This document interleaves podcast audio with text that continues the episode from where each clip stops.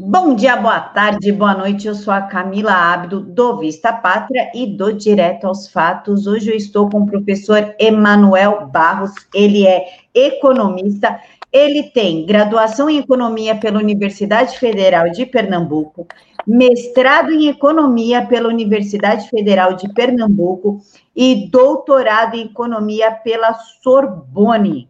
Ele também é pesquisador e professor do programa de pós-graduação em economia, Centro Econômico do Agreste, a UFPE. Ele tem pós-graduação na França e tem experiências na área de economia, com ênfase em economia agrária e dos recursos naturais e economia da produção. Ele, então, é PhD, doutor e professor.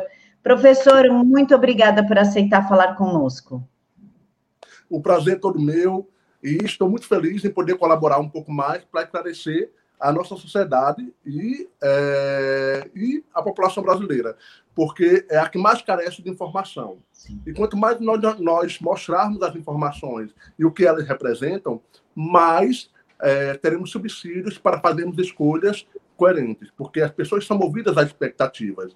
Então, é, se eu tenho é, ideia das informações corretas, eu posso fazer uma escolha mais é, plausível. Isso influencia política, governos, influencia decisões econômicas, empreendimento para o hoje ou amanhã e tudo mais. Então, é, sem expectativas, é, não temos como avançar. Então, expectativas elas podem ser positivas ou negativas. Torcemos para que as expectativas sejam sempre positivas, porque sendo positivas a gente avança e vai em frente a, a novos empreendimentos, a novas etapas da, da conjuntura econômica, que é o que a gente está interessado, na verdade, né? Esse é, esse é o sentido. O ser humano interagir para produzir, crescer, gerar emprego e poder influenciar a economia em toda a sua capacidade, que é o importante. Então, o Brasil é extremamente capaz, extremamente forte para é, produzir e abarcar é, no, todos os nossos empreendimentos. Basta sabermos é, lidar com o que tem hoje e o Brasil que poderemos construir para o amanhã, que é o mais importante. Professor, então já vou começar aqui com perguntas básicas para a gente poder ir construindo, para o pessoal entender o que, que a gente está falando. Professor, o que, que significa a alta do dólar, a baixa do dólar, o que, que ele influencia na economia? Olha, a alta do dólar e a baixa do dólar, ele é, é reflexo do próprio mercado financeiro. O que acontece? Como nós temos regime flexível de câmbio, o mercado financeiro ele reage a é, expectativas que o Brasil cria dentro de, por suas tomadas de decisões dentro do território nacional. Então, uma decisão do Ministério da Economia, uma política adotada pelo Ministério da Economia, uma reforma da Previdência, uma reforma administrativa, decisões como essa, que afetam as decisões de empreendimento por curto e longo prazo, fazem com que os investidores sejam atraídos ou repelidos do Brasil. Então, nós temos uma bolsa que migrou, no começo do governo Bolsonaro, de 90 mil para 114 mil pontos, 115 mil pontos ontem, é, graças a esses investimentos. Significa que os investidores migraram seu domicílio de investimento de outros países para o Brasil. E a prova disso é que, é, há dois dias atrás, hoje, houve o refazimento das expectativas, ou seja, havia aquela confusão entre Estados Unidos e China, guerra comercial. Então se especulou muito em cima disso.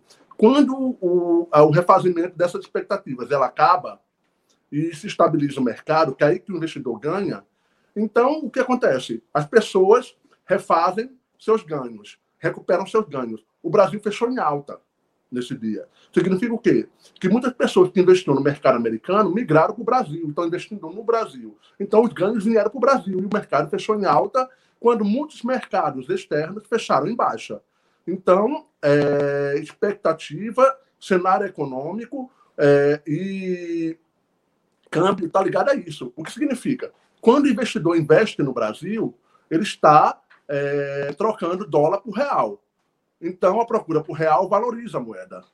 Então, o real fica mais valorizado, então diminui o, a taxa de câmbio. Passa de, de 4,20 para 4. Quando não se confia, eu retiro o investimento do Brasil. Então, ele vai para os Estados Unidos, para Europa, que são mercados considerados mais seguros. Então, o que vai acontecer? É, a moeda nossa perde valor. O problema não é o dólar, o dólar continua estável, mas é como o real oscila ao longo da confiança que se tem na economia brasileira. Então, há uma desvalorização do real, ou depreciação, na linguagem de câmbio flexível. O que significa? Significa que os investidores retiraram momentaneamente aquele dinheiro para outros lugares mais seguros, porque não confiaram na política adotada internamente. Antes, o Brasil investia nessas. É, os investidores estrangeiros investiam nesse mercado brasileiro para especular. Hoje, não. Eles já estão começando a investir e ficam nele. Então, é, os, os, especuladores que ganham em cima dessas derrocadas, dessa, desses problemas econômicos, eles estão ficando menores em quantidade. E são eles que têm a maior parte do dinheiro. Eles investem em mercado de opções e assim por diante. Um, como é que se ganha na Bolsa de Valores? Ela, ele, se, ele ganha, o investidor ganha com a oscilação. O preço da ação é, da Eletrobras nos Estados Unidos está um preço, mas como tem uma crise no Brasil na Eletrobras, por exemplo, é, o preço está diferenciado. Então, eu venho, invisto num dia, day trade, que eles chamam. Invisto num dia é, aqui e retorno no mesmo dia para os Estados Unidos a, até que o preço se equipare. Porque as informações, ela é assimétrica, as informações são assimétricas. Então, você não tem certeza para onde vai. Quando as informações são recuperadas e todos e se harmonizam em todos os mercados, os preços se equivalem novamente. Então, o câmbio volta ao seu nível normal. Então, esse é o movimento que faz o câmbio oscilar para mais e para menos. É só por isso. Então, isso não afeta nem exportação nem importação, porque é um movimento de dois, três dias. Os contratos de exportação nossos, que são de commodities agrícolas, em sua maioria, e minérios, são regidos com contratos de longo prazo, ah, contratos de um ano. Então, não, não são suficientes essas oscilações para fazer as exportações ganharem a mais. Então, tinha que ter uma, uma, desvalorização programada. Aí sim vai afetar os contratos. Porque eu preciso de mais tempo para que os contratos se refaçam no mundo real. Porque há uma diferença entre o mundo real e o mundo financeiro. O mundo financeiro ele é automático. Em um, dois dias já se refez, todo mundo teve ganho e você voltou para o seu domicílio de investimento, o investidor em si. E é, o mundo real não, ele precisa de mais tempo para ele refazer seu planejamento. Então, existe o um mundo real mais lento, funcionando, que gera emprego, e existe o um mundo virtual, o mundo financeiro, que em dois, três dias organiza o câmbio e deixa tudo é, com é, como deveria estar. É, na verdade, ali é o equilíbrio, porque a moeda ela é a imagem do país. Se nós estamos com, com o real valendo 4,20, essa é a imagem que o Brasil tem no mercado internacional. Se o euro está valendo cinco reais, então nós, em relação ao euro, é, estamos, como é chama, com a imagem muito menos popular do que com relação aos Estados Unidos. Então, é, é o Facebook, é o Twitter. Digamos assim, os países são como perfis no Twitter, que precisam mostrar a melhor imagem podem ter seus problemas, mas precisam é, se reorganizar. Então, quando a informação ela é organizada, acaba a especulação. Aí surge um outro, um outro impasse e o dólar desvaloriza, o dólar se aprecia e assim vai. Deprecia, aprecia e assim vai. É uma escadinha que nunca para. E é uma, é uma volta sempre para a tendência. Ou seja, o teu valor que deveria seguir naturalmente. Ok? Professor, o que, que significa bolsa em alta, bolsa em baixa e qual que é a importância da bolsa? É, a importância da bolsa é crucial. 90% de todo o dinheiro do mundo circula no mercado financeiro. Ou seja, é, a bolsa, para você entender o que significa bolsa em alta e em baixa, significa o quê? Significa que são empresas que abriram seus capitais, é, o seu capital para o mercado. Ele foi dividido em lotes de ações, estão lá e estão sujeitas à especulação. É, o aporte que ela tem com isso é muito grande. Elas ficam muito mais, elas têm mais condições de gerenciar seus negócios. São empresas que passaram de, do patamar de pequena e média para grandes empresas ou mega empresas. Então, essas empresas não têm como mais ficar pedindo empréstimo para poder alavancar seus novos investimentos. Então, a bolsa, o aporte em bolsa, é o valor que eles precisam naturalmente para fazer esse aporte. Então, a bolsa sobe, a, a bolsa cai, de acordo com como o mercado está reagindo àqueles problemas. Por exemplo, se existe uma guerra entre China e Estados Unidos, é, o mercado de minérios sofre efeitos. As ações de mineradoras vão ter baixas momentâneas. Se há um processo de privatização, por exemplo, da Eletrobras, é normal que as ações da Eletrobras ela diminua de valor. Por que diminui de valor? Aí o pessoal, muitas pessoas da esquerda argumentam, não, porque para vender a preço de banana, eles fazem isso. Não. É que é o seguinte, eu vou vender as ações da, da Eletrobras, então eu não sei quem vai comprar. Como eu não sei quem vai comprar, o preço cai. Porque é uma questão de especulação.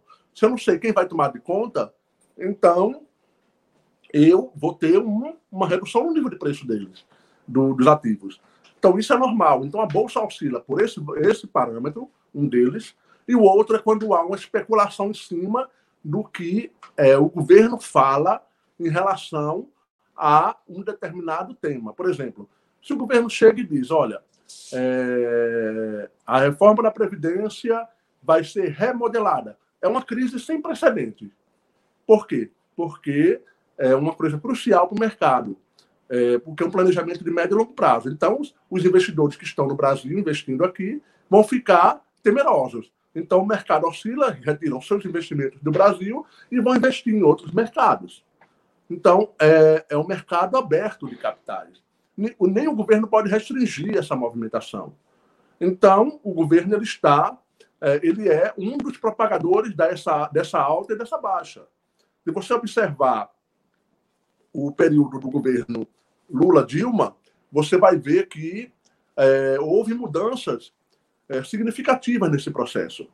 É, quando, quando o governo Dilma assumiu 2015 em diante, você vê que a Bolsa despencou, chegou a 30, 33 mil pontos. Hoje nós estamos, estamos com 114 mil, 115 mil. Olha a diferença. Então, ou seja, é o volume de investimento e de confiança que se tem. Então, é normal que isso oscile juntamente com o dólar. Quando a bolsa sai, o dinheiro da bolsa sai é, para investir em outros mercados, o dólar se desvaloriza, como eu já expliquei antes. O dólar se desvaloriza. O dólar se desvalorizando, eu tenho um é, problema de, é, de falta de investimento aqui no Brasil. Então, estou sujeito mais a especuladores, a pessoas que lucram, que têm bilhões, trilhões em dólar, e botam 500 bilhões aqui, modificam o câmbio de um dia para o outro e retira esse dinheiro. Por isso que o câmbio oscila tanto. E às vezes o Banco Central é obrigado a intervir no processo. Então, esse é o caminho. Por isso que a Bolsa oscila. Primeiro, pelo cenário em que as empresas estão se valorizando ou desvalorizando, em que elas estão é, e tem que lidar com ele, incluindo infraestrutura e todo o processo. E o outro, e o outro fator é é, expectativas quanto ao governo que está coordenando o Estado. Porque o Estado, a representação do, do Estado é o governo e o Banco Central. Então, o que ele fala faz a diferença no mercado financeiro. Ok? Então é isso, Camila.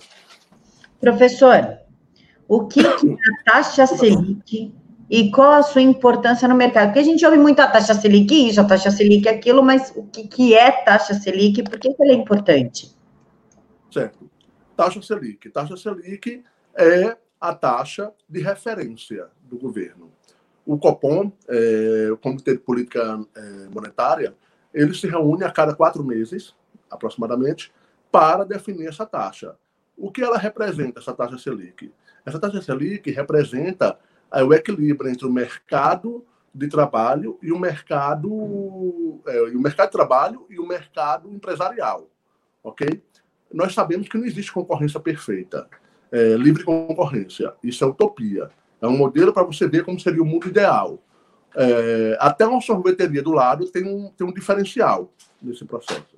Então, eu não tenho como é, dizer que é, existe concorrência perfeita. Existe concorrência monopolística tendendo ao oligopólio, tendendo a monopólios. Então, o que acontece?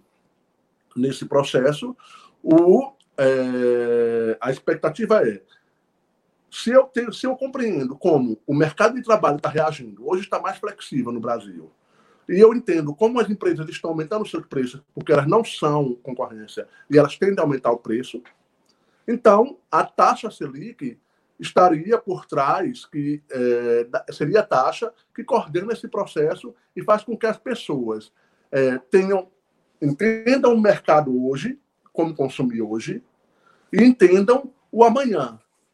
Existe um limite de taxa no qual você abdica do hoje para o amanhã. Então, a taxa Selic é 4,5% hoje, significa que as pessoas estão mais pensando hoje em consumir do tempo presente do que pensar no amanhã. Se a taxa fosse 8%, eu estaria mais propenso a investir no amanhã, porque eu tenho mais ganho. Os juros é o ganho do amanhã. Você abdica hoje para o amanhã. Então, essa taxa é referência. Não quer dizer que os bancos vão seguir essa taxa. Significa que é, ela é referência para que os bancos, o sistema financeiro, as ações, os títulos possam ser negociados. Então, ela é a referência.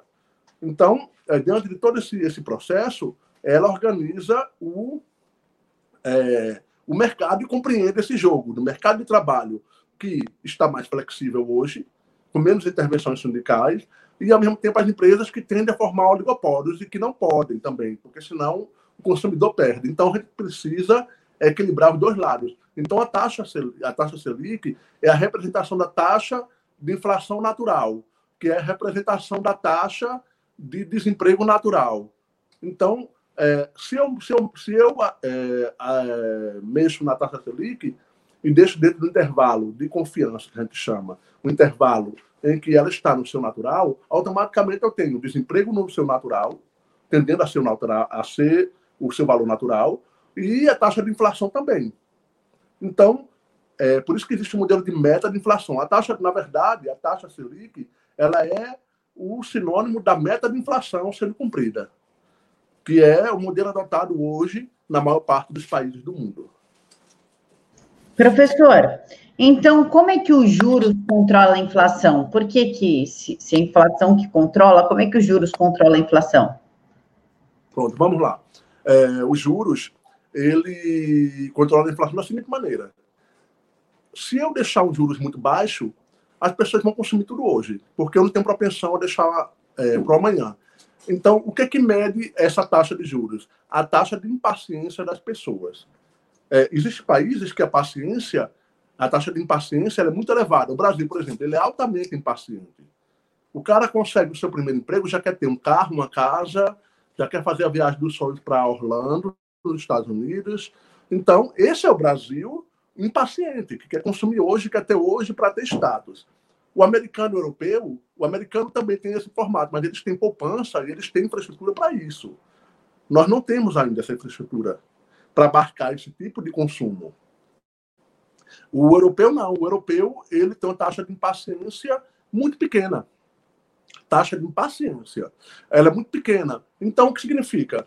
Eu, eu com uma taxa de juros pequena, não chega a 1% na Europa, eu estou é, fazendo a pessoa trocar entre hoje e amanhã, fazer investimentos. É, enquanto isso, aqui no Brasil, se colocar 1%, ninguém pensa no amanhã. Você vai pensar no amanhã, se eu colocar uma taxa 8%, 10%, aí sim você começa a pensar no amanhã porque tem mais rentabilidade.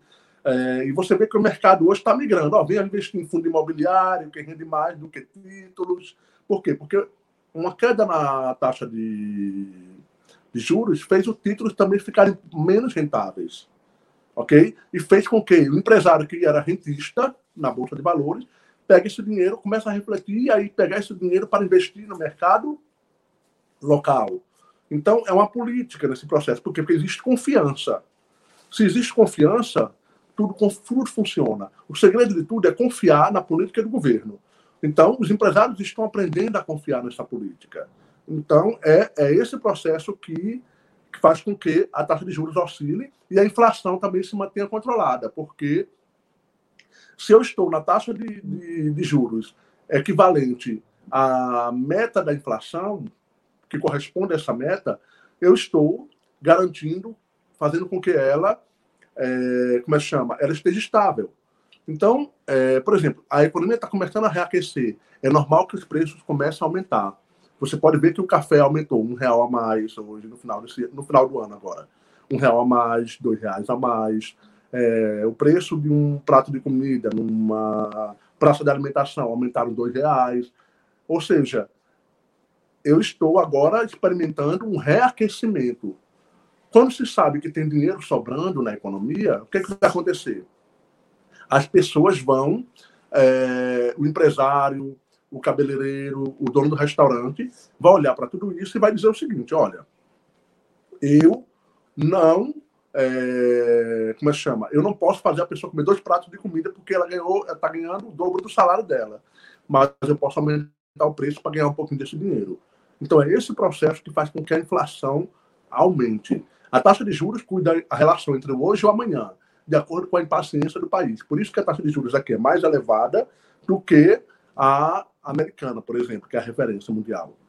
Então, é, na verdade, é como se a nossa fosse igual à americana, incluindo o risco da nossa impaciência juntos. Então, por isso que temos uma taxa elevada. E, tem, e dá a mesma sensação para a gente que o americano tem com 1%. Então, esse é, esse é o processo. E a inflação ele é um reaquecimento. Como está havendo um reaquecimento e a, e, a, e a sensação de que tem dinheiro sobrando, as pessoas vão começar a se reaquecer. Isso não é um fenômeno somente do Natal, porque tem 13 terceiro. É um fenômeno que já está acontecendo desde setembro, agosto, setembro, e está crescendo paulatinamente. É isso. Professor, muito se fala em bolsa de valores, porque a bolsa subiu, porque a bolsa desceu. Vou investir na bolsa, não vou investir na bolsa. O que significa, afinal, bolsa de valores? Bolsa de valores, ele é o mercado é, onde se transaciona é, empresas. Então, o que acontece? É, e governos. O governo brasileiro, na verdade, ele é como se fosse uma empresa, por exemplo. A gente pensa no governo como se fosse, não, o governo é fechado. Não, ele está dividido em lotes. Títulos públicos são lotes, é como se fossem ações. Só que não se pode ser chamado de ações, e chamam de títulos. Então, o governo ele está também é, é, no mercado de ações, é, no mercado financeiro. Então, a Bolsa de Valores é o local onde as empresas que estão é, precisando abrir o capital, o que significa isso? É, uma empresa começou pequena, cresceu para uma empresa, ela cresceu mais um pouco, crescendo um pouco mais, ela começou a tomar empréstimos para junto ao BNB, BNDES. Só que esses empréstimos não fazem mais fácil a, a necessidade da empresa. Então, a alternativa mais plausível é abrir o capital. Significa o quê? Dividir é, leva aproximadamente um ano na CVM, Comissão de Valores Mobiliários, que é ela que gerencia, assim como o Banco Central gerencia os bancos, a Comissão de Valores Imobiliários gerencia a, é, as ações e as empresas no mercado financeiro. Então, as empresas se subdividem em lotes quebradinhos, bonitinhos, e que equivale a uma ação. Então, isso é o que faz com que o Google, o Google, as ações do Google, por exemplo, hoje valam uma ação 1.050 reais. A Apple vale 150 reais. A Vale, 35 reais. Deu 35, não, 20 reais, 15 reais agora. 35 era no auge. Então, é, a Petrobras, 18, 20 reais. Entendeu a gradação? Esse é o valor que ela tem no mercado. Então, as empresas se abrem nesse mercado, se dividem em lotes, são estudadas durante um ano pela comissão, isso no mercado brasileiro, e, e no momento que ela é aberta, até os próprios donos da empresa precisam adquirir lotes para é, permanecerem gestionando a empresa, fazendo a gestão da empresa. E ações ordinárias, porque tem diferença entre ações ordinárias e ações preferenciais. As ações ordinárias são aquelas que dá direito a voto, e as preferenciais só dá direito a dividendos, não tem direito a votos. Então, se, se, por exemplo, a pessoa criou uma empresa, ele precisa ter um, um lucro suficiente antes para comprar as ações ordinárias no percentual que ele seja o maior acionista. Por exemplo, o governo ele é maior acionista da, da Eletrobras, ele é o maior acionista da Petrobras. Por quê? Porque ele tem a maior quantidade de ações e ações ordinárias. Recentemente foi anunciado que o governo vendeu 10% das ações é, é, há dois dias atrás. 10% das ações, ou planeja vender 10% das ações ordinárias. Ou seja, ele ficará com 90% das ações que ele tem ordinárias. Ou seja, o poder de voto dele diminui. Outras empresas vão poder interferir no voto. Isso é bom, porque sai do controle estatal, que muitas vezes está sujeito a é, viés políticos e até mesmo corrupção, como houve no passado na Petrobras. Então, é, o mercado financeiro ele é a mola na qual as empresas obtêm recursos ilimitados para funcionar. Agora, é imagem. Por isso que as empresas se preocupam com a imagem, é, o público-alvo dela, é, que tipo de imagem ela quer passar, é, a identidade visual dela, e tudo isso. É, então, todo esse processo é, é, é para quê? Para poder o valor dela aumentar na bolsa. E outra coisa, as empresas têm suas dificuldades, mas elas não podem transparecer essas dificuldades, porque se elas transparecem, é como o Facebook, como um perfil no Facebook, um perfil no Instagram, no Twitter. Se você aparenta de mais dificuldade, as pessoas começam a criar especulações em cima dos seus procedimentos.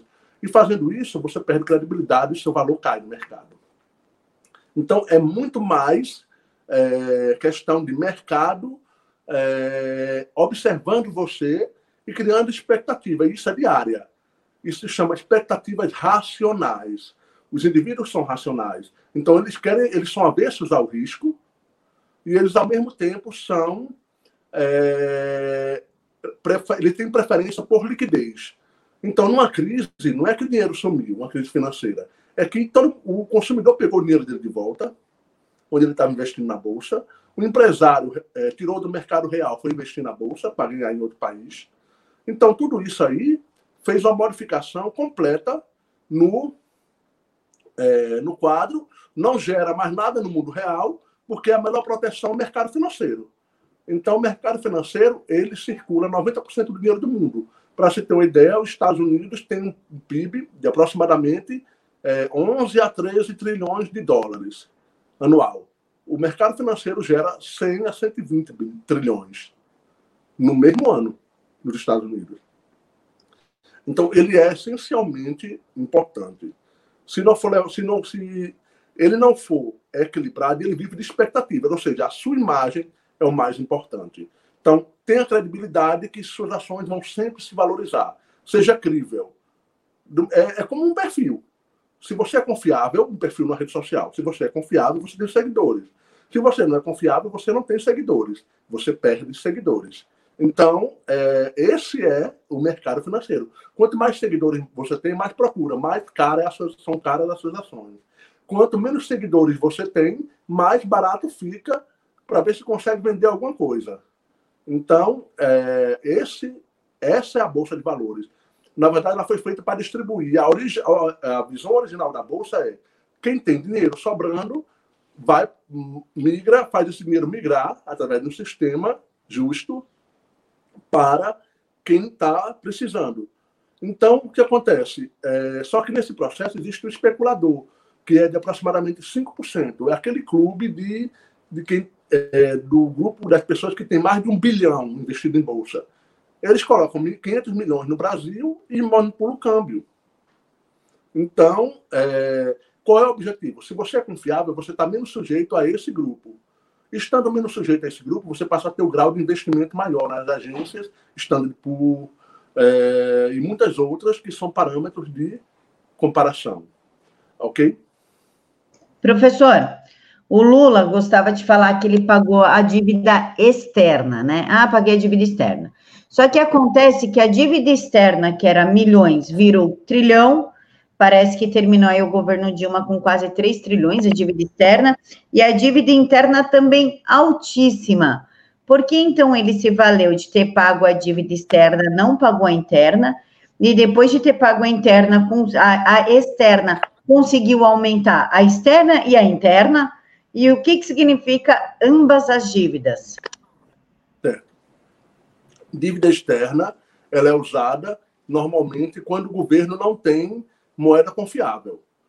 Quando criou-se é, o sistema financeiro, que surgiu o Banco Central mesmo, ele foi implementado em 1965, durante o regime militar. O regime militar começou em 1964. Então, todo o sistema financeiro que nós temos hoje foi implementado pelo regime militar. Só que era o seguinte: naquele tempo não tínhamos moeda confiável. Veio, veio o, o fim do regime militar, é, o Estado estava aparelhado, é, estava, completamente, é, estava completamente gigantesco, tudo centrado em Brasília, por isso o slogan da, do governo atual: menos Brasília e mais Brasil. Porque isso já deveria ter sido feito com o advento da nova república. Então, o que acontece? É, esse Estado ele é gigantesco, ele precisa ser mantido no processo. Então, é, eles precisavam é, manter isso funcionando. Como a moeda não era confiável, existiu inflações de 2.700% ao ano. Para ter uma ideia, em 93, a inflação foi de 2.700% ao ano. No mês, tínhamos inflação de 50%. Então, imagine você viver hoje com 3% de inflação. A gente vai no supermercado, a gente vai numa quitanda e você se espanta com o preço. Imagine você ter 50% de desvalorização. Então, é sem precedentes. Então, o que acontece? A moeda não era confiável. Então, quando a moeda não é mais confiável, onde você vai buscar recursos? Em bancos que financiam países que estão com problemas. É, o FMI, o BIRD e muitos outros. Vai a ONU, vai requisitar, é, requisitar apoio e assim por diante. Então, é, foi isso que o Brasil fez. Então, o Brasil, para implementar o desenvolvimento, construir elétricas e tudo mais, é, não tinha moeda confiável. Então, ele tinha que tomar empréstimos. É, e você, não sei se você tem essa memória, mas da, durante o governo do FHC, a cada seis meses, a equipe econômica do FMI vinha ao Brasil e dizia: olha, para você quitar sua dívida, para você continuar pagando os juros, você vai precisar é, tal, tal, ter tal reajuste, é, manter tal taxa de juros, tal política dentro da é, economia. Isso afetava a economia real. Então, você fica refém de regras, porque o seu credor vai querer o ganho dele. Então, o que ele está interessado é ter o ganho dele. Então, o FMI foi o principal aporte para muitas das nações. A Argentina entrou nesse erro agora com o Macri. Ele não se indispôs com a classe política, ele não se indispôs com os funcionários públicos, ele quis conversar com todo mundo, foi um lord inglês, é, maravilhoso, mas ser lord inglês numa crise econômica onde a inflação estava em 50% a 60% ao mês, e, e como é chama? E, não, e a moeda desvalorizando 30%, 30% é, é loucura. Você precisa ser enérgico. Essa é a diferença do Brasil para a Argentina, para a Argentina de Macri. Bolsonaro é enérgico, ele precisa ser assim. O que acontece? Você vai recorrer ao FMI, como a Argentina fez. Ele pegou a taxa de juros mais complicada, a taxa de juros variável. Pronto, o que aconteceu no governo Lula? O governo Lula herdou do governo FHC um superávit é, muito bom, porque o governo economizou, gerou superávit, manteve o tripé macroeconômico, moeda forte, é, moeda forte, câmbio forte, e também é, estrutura econômica confiável ligada a, a o que a economia podia fazer. Que é esse, essa, essa é a ponta, a ponta da cereja, é, a cereja do bolo. É, fazer com que a economia seja confiável. Então, ganhou-se confiabilidade. Então, chegou no momento, com superávit, que o governo quitou essa dívida. Uma parte dessa dívida foi convertida em dívida interna, e não temos dados suficientes para saber como foi esse percentual, mas foi convertida, e o governo ainda tinha superávit, até o ano de aproximadamente 2008, 2009. Então, criou-se um ritmo de crescimento via crédito. Qual era o problema? Você gasta o dinheiro do superávit, chega no momento em que você está zerando a conta anualmente, e a lei na época não, não permitia conta negativa, tem que fechar no zero. Então, o que acontece? Não podia ter superávit nem déficit, tem que zerar. Então, o que acontece? Você precisava tomar emprestado em títulos. Como é que você faz? Você pega as ações do governo, que são os títulos, vai naquele mercado financeiro que eu falei e chega lá e vende mais títulos, emite mais títulos. O Banco Central emite títulos e vai para dívida pública da União. Então, começou a manter-se um ritmo no negativo para manter construções de usinas hidrelétricas, estádio de futebol, é, Olimpíadas é, e muitas outras infraestruturas que não eram compatíveis com o que o Brasil possuía. Então, curto prazo, as pessoas não conseguem perceber que estão sendo vítimas de ilusões monetárias. Isso é uma ilusão monetária. Então, as empresas nunca tinham experimentado o, um ambiente onde é, você poderia crescer sem inflação, porque no passado existia hiperinflações. Então, se você nunca experimentou esse, esse tipo de situação, você vai chegar no momento em que, se o governo disser que o crédito é o caminho, ele vai acreditar. Só que a dívida começou a aumentar 20%, 30%. Por quê? Porque o governo, para manter esse crédito sem dinheiro, o governo Dilma principalmente, precisava é, recorrer à emissão de novos títulos. E foi aí que chegamos a 72,8% do PIB em dívida. Então, isso é o problema é, atual do Brasil. Nós, estamos, nós utilizamos todas as possibilidades de créditos é, disponíveis para investimento. E outra coisa, é, o, o, a emissão de títulos para o futuro é um título. Por que, que o juros da dívida é tão alto? Nós pagamos aproximadamente 300 bilhões em juros da dívida. O orçamento da saúde e educação junto fazem 300 bilhões. Então, ou seja, nós estamos pagando saúde e educação junto o equivalente em dívida pública, em juros da dívida. Por quê? Porque os títulos vencem não no ano que vem. Os títulos é, foram emitidos títulos para vencer em 2040. Então, a pessoa que vai investir no título de 2040, ele não pode ser taxado no o equivalente à Selic, de 4,5%, de 5%, 7%, como era na época, 8%. Então, é, 10%, como chegou no tempo de Dilma, 11%. Então, o que aconteceu? É, ele cobrava uma taxa bem maior, 30%. Eu só posso investir se, se a taxa de juros anual for 30%. Então, eu espero até 2040 para reaver meu investimento. Então, existem muitos. A maioria dos títulos são de longo prazo. Então, eu preciso é, oferecer uma taxa de juros de 40%, 30% para, para as pessoas é, investirem, tanto empresas quanto pessoas físicas e estrangeiros, empresas estrangeiras. São esses que compram nossos títulos. Então, o que aconteceu? A dívida pipocou, porque precisava manter um status que não existia, endividando o país e os empresários acreditando. No momento em que é, fez isso, os empresários, inicialmente, viram a economia se aquecer. Os preços aumentaram, os salários também aumentaram. Então, até aí tudo bem. Mas, ele, mas o governo represou é, o aumento do combustível e da energia, o governo Dilma. E quem cobria esse aumento do combustível e da energia? Nossos impostos. Então, nós estávamos pagando a Eletrobras a Petrobras para manter o preço congelado. E aumentou a dívida ainda mais. A dívida aumentava para cobrir essas duas empresas, é, aumentava por emitir títulos, que títulos não é, títulos, você emite títulos para resolver um problema, é como, é como uma pessoa física. É, chegou uma fatura de cartão de crédito de 40 mil reais, vou dar um exemplo, quando você não tem esse dinheiro. Então você toma um empréstimo consignado, cobra aquela fatura e vai pagar parcelinhas do empréstimo. Então, títulos públicos é isso, que são os juros da dívida. Então, o, o que acontece? Fazer isso todo mês demonstra irresponsabilidade. Então, é, isso aí foi que fez o, o, a dívida pública despontar.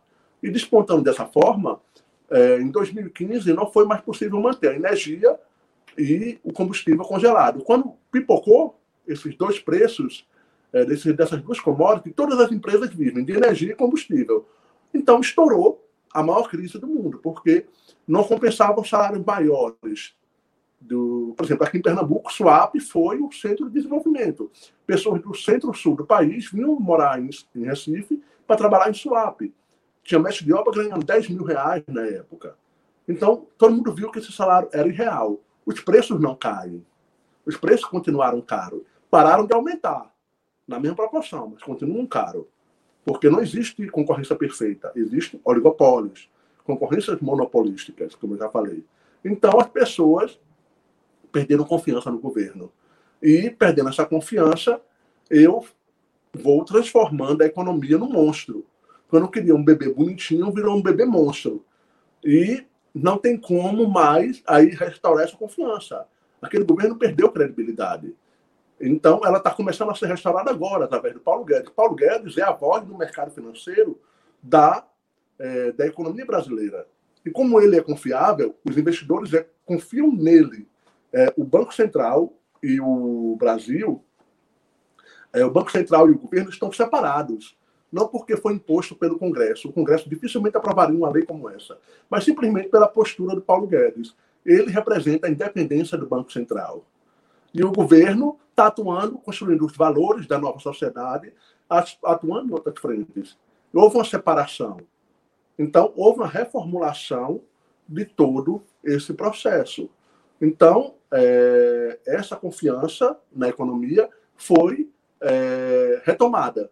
Então, tudo isso que eu expliquei agora está ligado ao ponto principal, que é, é um conjunto de fatores, porque tudo é muito dinâmico no curto prazo. E no curto prazo você não tem previsão correta do que seria é, o melhor caminho. O curto prazo você constrói o tempo todo. É como um namoro. Você está namorando uma pessoa, você está construindo a, a cada dia, vendo uma nova informação sobre a pessoa e se merece ou não confiar e continuar aquela relação. Então, você constrói no curto prazo. No longo prazo, não. Você não tem como mais remodelar. É como você planeja. Daqui a 10 anos eu quero estar desta forma.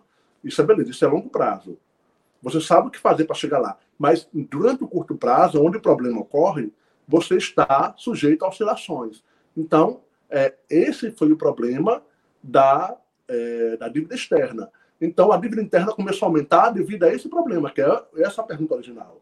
A dívida interna, ela cresceu por irresponsabilidade, por falta de planejamento e por não existir leis que impusessem é, controles mais rígidos aos gastos é, presidenciais nesse sentido. É tanto que o governo Bolsonaro apoiou a PEC em que o orçamento ali é impositivo, porque ele não, não é um governo irresponsável, ele é um governo responsável. Então ele pode, hoje, é, tomar, ele está tomando ações responsáveis. Isso dá mais credibilidade ao mercado. Então, é, essa é a questão da dívida externa e da dívida interna. Quando você não tem moeda forte, você recorre à moeda externa, a dinheiro externo. Quando sua moeda é forte, como o real era, depois do plano real, a moeda ficou forte. Podemos emitir pela primeira vez títulos. E emitindo títulos, nós podemos agora é, ter imagem. Então não precisamos mais do FMI. Nós somos ações, nós somos empresas no mercado financeiro agora. Encare o Brasil como uma empresa no mercado financeiro que seu valor sobe e desce. Porque o parâmetro é a moeda. Como eu não tenho mais inflação, a moeda é forte, é a imagem do Brasil. Então, a dívida interna está ligada muito a isso. E a oscilação do câmbio está ligada muito a isso. E o que o governo faz aumenta ou diminui essa dívida. A dívida está equilibrada agora. Então, é, esse é o contexto no qual o Brasil está inserido atualmente. E esse foi todo o contexto histórico no qual ele evoluiu. Professor, um, uma das coisas que o PT alega é que lá fora, na época PT, nós tínhamos uma boa visão, né? O exterior nos via de uma forma muito melhor do que nos vê hoje. Essa afirmação é verdadeira ou ela é somente politiqueira? É uma especulação politiqueira mesmo. É, hoje, o, o, a informação que se tinha no passado, lembre-se, não se tinha crescimento anterior ao período que existia inflação o crescimento era mascarado, existiam mega desvalorizações. Como é que o Brasil dos anos 80 tinha PIB positivo? Ele desvalorizava o câmbio 300% para favorecer exportadores. Os exportadores pressionavam o governo da época para é, desvalorizar o câmbio, para eles terem um PIB positivo. O PIB era nominalmente positivo. Mas na economia real, ninguém confiava na moeda, transformava é, bens em é, moeda em bens. A moeda não era confiável. Hoje não, hoje a moeda é confiável. Hoje eu guardo dinheiro no banco. Hoje eu tenho minha reserva em dinheiro. É, eu, cidadão brasileiro. Então, o que acontece? É, naquele tempo não se tinha experiência. Então, quando veio é, o crescimento econômico via ilusão monetária, que é o quê? Você fazer a empresa acreditar que É, quando eu reduzo a taxa de juros, como é que funcionou isso? Para você entender mesmo a ilusão monetária. Porque se você entender a ilusão monetária, você sabe o sonho que foi vendido, o sonho ilusório que foi vendido lá fora pelo governo do PT. É o seguinte: o, o empresário, ele, a taxa Selic representa a taxa de impaciência, como eu falei a vocês, das pessoas, mas também representa a taxa de juros na qual o empresário analisa sua propensão marginal é, do capital esperado, ou seja, quanto uma unidade de máquina adquirida pode produzir a mais na sociedade. Ok? Então, o que acontece? É, quando eu é, diminuo a taxa de juros, é como se. Imagine uma equação em que a taxa de juros equivale a essa propensão marginal do capital do empresário. Se eu diminuo a taxa de juros, eu tenho a sensação, fica uma inequação, não fica mais igual. Fica a taxa de juros menor que a propensão marginal a do capital esperado. Ou seja, o empresário vai ter a sensação de que ele pode se endividar mais, vai ter mais alavancagem. Alavancagem, para quem não entende, é o quê? É... Quanto você pode tomar de empréstimo quando você vai pegar o seu extrato bancário? Você vê o seu extrato e tem vários limites de crédito para você. Ali são seus graus de alavancagem de acordo com a sua renda. Então, o que acontece? É, se eu tenho é, limite de 100 mil reais, por exemplo, vou dar um exemplo. Se a pessoa tem um limite de 100 mil reais em sua conta bancária, significa dizer que ela pode se alavancar naquele valor e não vai se endividar e ficar inadimplente. Então, o empresário com a taxa de juros menor, ele ganha mais poder de alavancagem. Ele, ele, ele pode correr mais risco. Para ele, ele pode se endividar mais, ele vai correr mais risco, ele vai chegar a, a. Ele pode tomar empréstimo via BNDES, que foi o, o mecanismo usado na época, para é, incentivar a, produ a, produtividade no Brasil, incentivar o crescimento econômico, não a produtividade, é, foi o crescimento econômico. Então, o que acontece? Ele toma empréstimo, constrói mais, máquina, mais máquinas, compra mais, adquire máquinas, equipamentos, as grandes construtoras daquela época, Odebrecht e outras, Camargo Correia, e assim por diante. Então, eu vou construir uma infraestrutura capaz de, é, de alavancar, de produzir mais. Eu vou contratar pessoas. Essas pessoas vão comprar seus próprios bens dessa empresa também. E outras pessoas também. Outras pessoas em outras, em outras áreas são empregadas também. E vão construir mais é, e vão começar a consumir. Então, é, diante disso, a economia começa a confiar e acha que aquilo ali é o caminho da felicidade. É simples. Então, as pessoas nunca experimentaram isso e se sentiram felizes. Por quê? Porque momentaneamente você, que ganhava salário mínimo, passa a ganhar 5 mil reais, 10 mil reais. Só tem ensino médio. E está ganhando 10 mil reais, então vale muito a pena.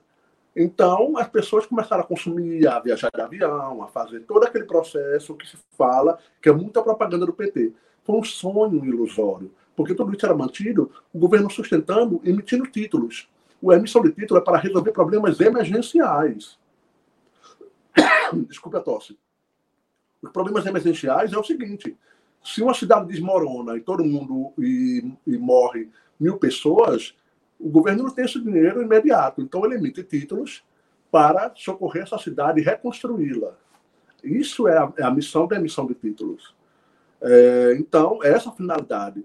Quando o governo começa a fazer isso só para manter um status, ele perde o controle da situação. Então, os empresários, é, os preços aumentaram, porque todo mundo estava consumindo. Então, preços maiores exigem salários maiores. Então, os sindicatos pressionaram para aumentar o salário das pessoas. Então, os empresários percebem que o custo está aumentando do, do seu capital humano, é, dos seus empregados. Só que os preços também estavam aumentando. Como combustível e energia estavam represados, congelados, eu não tinha como, é, eu tinha só que controlar preços e salários dos funcionários. No momento em que soltou, é, em 2015, liberou os preços de combustível e energia, elas não puderam manter mais a ilusão perderam confiança no governo. Então, tudo que foi criado, tudo que foi emitido em títulos, tudo que foi feito nessa propaganda, foi para manter essa máquina funcionando sem dinheiro suficiente para dar aporte a isso. Então, essa foi a ruína do Brasil. Hoje a gente tem um crescimento real, um crescimento galgado na expectativa.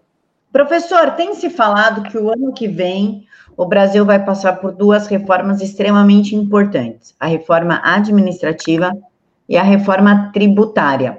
Como eu conversei com o senhor nos bastidores, eu nem sabia que existia divisão entre as duas, e acho que muitas pessoas também não sabem, porque coloca tudo no mesmo balaio, como eu estava colocando.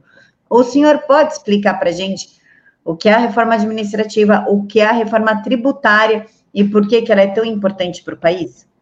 A reforma tributária e a reforma administrativa são duas coisas separadas. Por quê? É, a reforma tributária passa pelo valor do imposto ideal que deve ser cobrado das famílias e empresas para manter a máquina pública funcionando. É, espe é, Especula-se que a reforma tributária porque, assim, a reforma tributária que o governo. Existem duas reformas tributárias que estão transitando no Congresso. Uma proposta que, tá, que tá, foi proposta pelo próprio Congresso e outra que vai vir pelo próprio ministro Paulo Guedes. Então, se já não estiver já no Congresso. Então, o que acontece?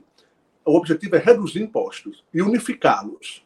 Porque nós pagamos uma enorme quantidade de impostos no Brasil. Nós sabemos, não sabemos nem o que pagamos, na verdade, para termos serviços ineficientes públicos. É, qual é a lógica principal disso? É, o governo ele está inchado, ele é enorme. Então, o que é está acontecendo? Temos 637 estatais registradas no governo. É, 92% dessas 637 estatais podem ser liquidadas na Bolsa de Valores e leiloadas rapidamente sem passar pelo Congresso. Somente 49 precisam obrigatoriamente passar pelo Congresso porque estão em mecanismos constitucionais. Estão sendo regidos pela Constituição, por exemplo, os Correios. Está na Constituição que ela é uma empresa pública, não é nem uma empresa mista. Então, se é uma empresa pública e um patrimônio, você não pode mexer sem passar pelo Congresso, porque tem que mudar a Constituição. Então, 92% das empresas estatais não passam por esse processo. Então, o que é está fazendo o ministro da Infraestrutura? liquidando as subsidiárias, coligadas, coparticipações ligadas ao Ministério da Infraestrutura. É, o Ministério da Ciência e Tecnologia estão fazendo a mesma coisa, que são as duas empresas deles que ele colocou no Plano Nacional de Desestatização, que o BNDES está analisando, que é os Correios, que são os Correios, e é, a Telebrás. São as duas empresas que pertencem ao Ministério da é, Tecnologia, da Ciência e Tecnologia. Então, o que acontece? Para você ter uma ideia do que é ciência e tecnologia, é, como a gente está atrasado nesse processo. É, então, o governo está liquidando as subsidiárias. Liquidando as subsidiárias, eu estou tendo dinheiro para, por exemplo, o ministro da Infraestrutura, o Tarcísio Freitas, para reconstruir estradas, reconstruir e aumentar as ferrovias, é, os aeroportos, é, portos, e assim por diante. Em 11 meses, fizemos mais do que oito anos do governo é, Dilma e Temer juntos. Então, estamos com é, uma coisa inédita no Brasil. E as pessoas, observando isso, em 11 meses, o que pode ser feito com dinheiro público, que é restaurado através dessas privatizações, nós podemos ver que há uma solução. Basta vontade política. Então, a gente mostra, tem uma imagem de um executivo que está trabalhando, que está fazendo a sua função, cumprindo a sua função e está dando resultados enérgicos. O dinheiro não está sumindo, o dinheiro está sendo aplicado de verdade. E quem está reconstruindo? O próprio Exército. Ou seja, não contratei construtoras, não contratei é, Camargo Correia, Odebrecht, que foram focos de corrupção. Então, a gente está é, com o Brasil totalmente sendo restaurado por venda de subsidiárias, não precisa aumentar um centavo do nosso, do nosso imposto, e assim vai. E nesse processo, se ele for aumentando ainda mais esse dinheiro, e, e, mais, e outro ponto também, a reforma administrativa que está ligada aos estados, isso aí eu vou falar daqui a pouquinho, que é outro fator que vai dar um alívio para o governo federal. Então, com essa quantidade de, de privatizações de subsidiárias, nós temos agora é, dinheiro para restaurar a infraestrutura do Brasil. E essa infraestrutura está totalmente remodelada, o que é mais importante ainda. É, já está remodelada e ainda vamos fazer muito mais. O, o ponto da reforma administrativa. A reforma administrativa já é a alocação do funcionário público. Por exemplo, o STF proíbe que os salários dos funcionários públicos sejam reduzidos em momento de crise. É, a reforma administrativa impõe que esses salários, é, uma das regrinhas lá da reforma administrativa, é, que foi lançada agora, a última, ela, ela impõe que o, o salário do servidor público pode ser reduzido em 20% ou 25% em caso de crise. É melhor ficar com 25% a menos do que ficar com zero. Mas somente um governo irresponsável se endividaria novamente.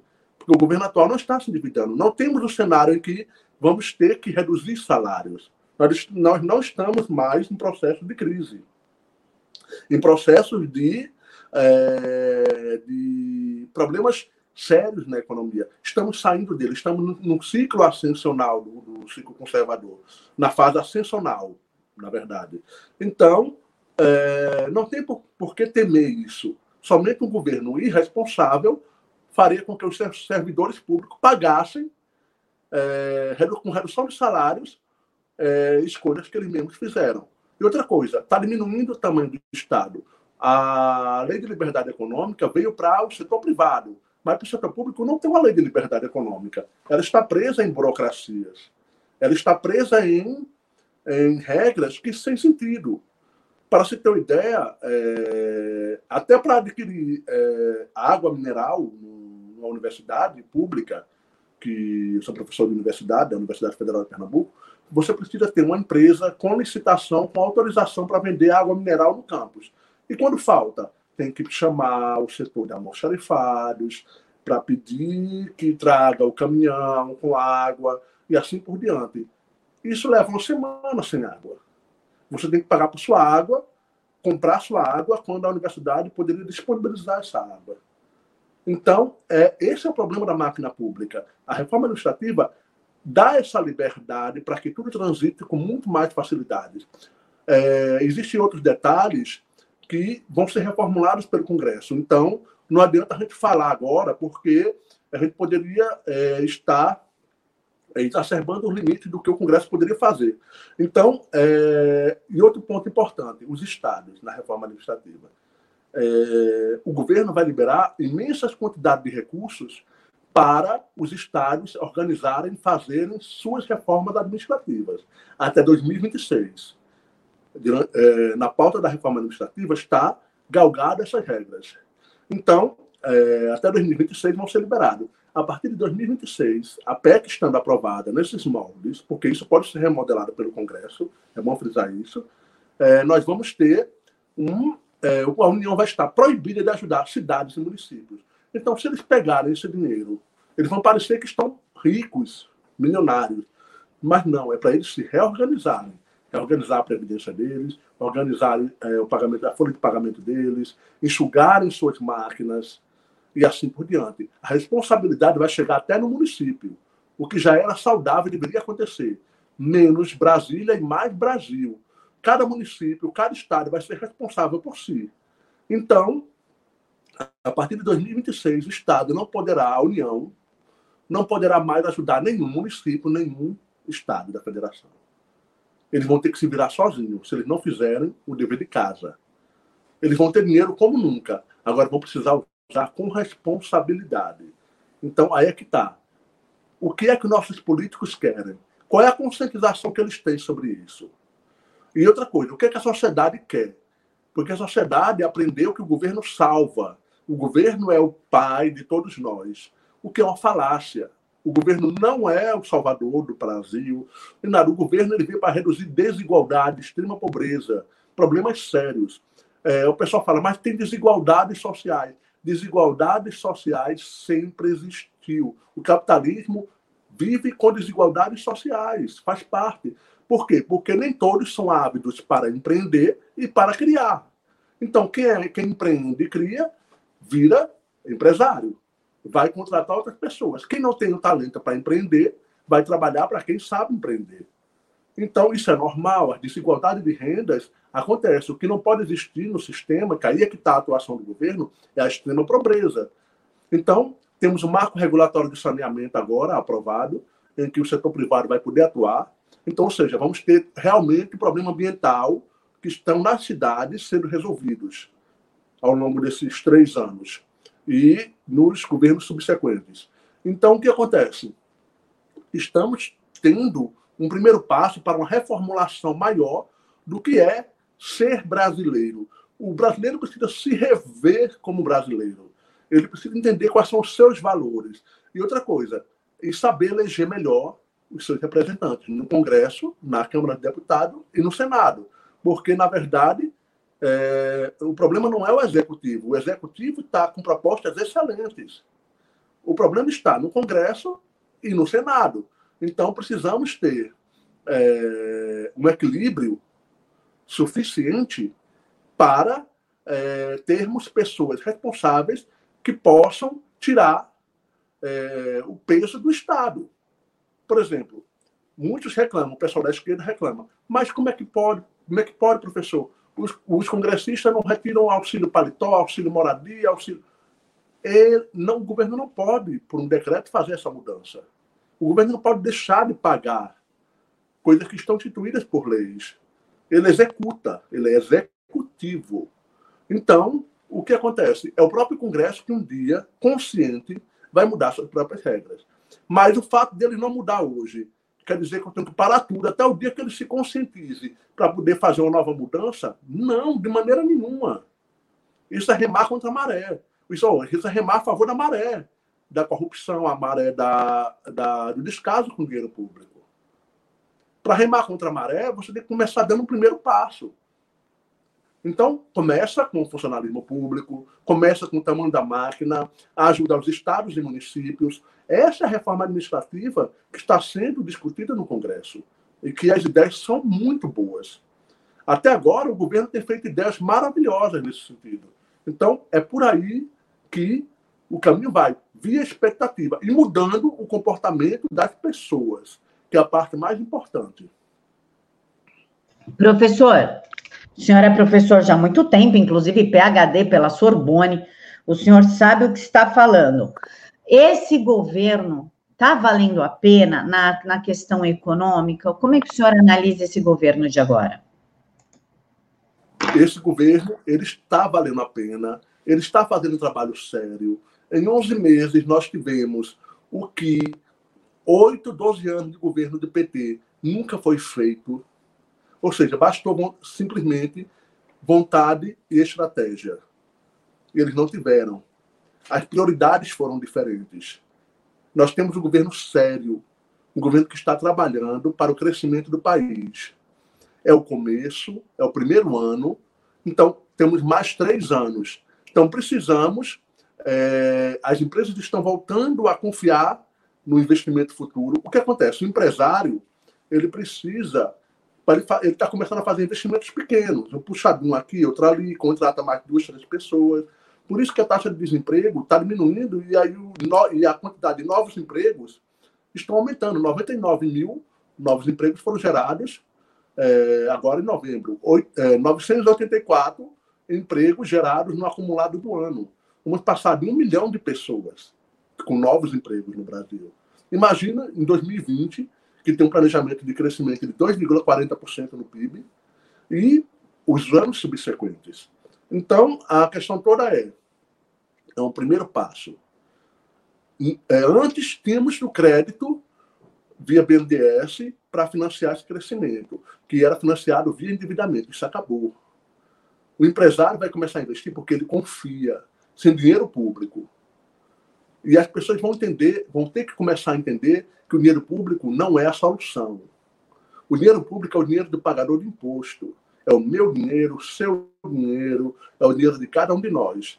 E temos que cobrar do Congresso, temos que cobrar do Senado, temos que cobrar do Executivo, todas as ações que venham dar eficiência a esse dinheiro, inclusive desburocratizar que é o mais importante. A palavra é desburocratizar, que a máquina pública, ela é emperrada, ela perde muitas coisas boas com o setor privado por causa da sua burocracia. Então, esse governo está empenhado em fazer esse processo. Começou com o setor privado, a reforma administrativa vai fazer no setor público o que o setor privado já foi feito, com a lei de liberdade econômica. Então, vamos esperar é, as mudanças acontecerem. É, confiar. E o empresário precisa fazer um planejamento para daqui a 4, 5, 10 anos. Um grande investimento só dá retorno daqui a 5 anos. Então, daqui a 5 anos já temos outro governo. Então, não sabemos quem vai estar lá. Se eu tiver leis que garantam que não vai mudar o cenário, que é isso que o empresário quer, ele vai gerar emprego. O, o, o, o valor do, do, tributo que um funcionário público paga, ou o salário de funcionário público, é um salário que vem de impostos, que é tributado, supor, 27,5%. Mas esse tributo é o tributo do tributo. Então, é nulo o efeito na sociedade. É, eu preciso de setor privado criando novas rendas tributando em cima disso para aumentar a receita do governo. Aí, no futuro, os impostos podem cair. Por quê? Porque esses impostos, eu então vou ter tanto superávit que eu posso reduzir imposto, fazer um imposto único para todo mundo, e, ao mesmo tempo, e ainda assim, ter superávit. Então, essa é a lógica da dos próximos anos do governo Bolsonaro. Então, é um governo que é, apresenta-se bastante otimista, está é, tá atuando por meio das expectativas e vai trazer um futuro promissor. É novo, é, porque nunca tivemos essa experiência. Mas precisamos apostar. É como um novo relacionamento, um novo namoro. Precisamos, estamos namorando com o governo, sociedade com o governo, empresas com o governo. Então precisamos dar um voto de confiança para que o governo possa mostrar o seu trabalho. É novo, é. Mas é, como estava antes, o modelo que estava antes não dá certo. Então, precisamos experimentar o modelo das expectativas. Então, eu estou extremamente confiante no governo, extremamente confiante na política do ministro Paulo Guedes, do ministro Tarcísio Freitas, da ministra Damares, do ministro Abraão Vantral e muitos outros. O presidente Jair Bolsonaro está com a equipe perfeita. O Roberto Alvim, que está reformando a cultura, é outra, outro ponto importantíssimo, porque educação sem cultura não anda o país. Se eu reformulo a cultura e reformulo a educação, eu reformulo o Brasil. Então, essa é a mensagem que eu tenho a dar a todos que é, estão nos assistindo e confiem mais na expectativas que estão sendo criadas. Esse é o modelo que dura e que, é, e que vai permanecer no médio e longo prazo. Professor, muito obrigada pela participação do senhor, pela disponibilidade de nos atender. Já deixo o meu convite aqui em aberto para o senhor voltar e nos explicar como é que ocorre a doutrinação no curso de economia. Também é uma coisa meio complicada de se acreditar, porque é lógica, né? Uma economia, é uma faculdade que envolve lógica. E estão conseguindo colocar a doutrinação na faculdade então, já deixo aqui meu convite aberto para o senhor voltar semana que vem para a gente conversar somente sobre esse assunto. Fique à vontade, estou à disposição para esclarecer a população brasileira. Estamos juntos nessa. Muito obrigado pela oportunidade. Imagina, professor, eu que agradeço. Pessoal, esse é o professor Emanuel. O Twitter dele está aqui na caixa de informações. Sigam o professor para a gente poder entender melhor o que está acontecendo aí na economia sem a interferência da grande mídia. Quero lembrar vocês que o canal tem apoia-se, então, por favor, deem uma ajuda, porque capitalismo é o que move a nossa vida, não é, professor? Exatamente. É, é o, o, capital, o interesse, o interesse por empreendimento. Deixando a pessoa livre, a pessoa vai empreender. Empreender não significa só criar empresa, é traçar o seu caminho. O brasileiro precisa entender qual é o seu caminho. Não é o Estado que vai dizer a ele qual é o caminho ele vai escolher, ele vai entender o seu caminho, encontrar a sua solução. É, esse é o novo Brasil que desponta para frente, de hoje para frente. Um Brasil que um brasileiro que escolhe o seu caminho e que faz a mudança necessária. É ele que vai intervir na política, é ele que vai cobrar do seu parlamentar, é ele que vai fazer a mudança necessária para termos o Brasil do futuro. Pessoal, quero agradecer a todos que nos acompanharam até aqui. Fiquem com Deus, que Deus os abençoe imensamente.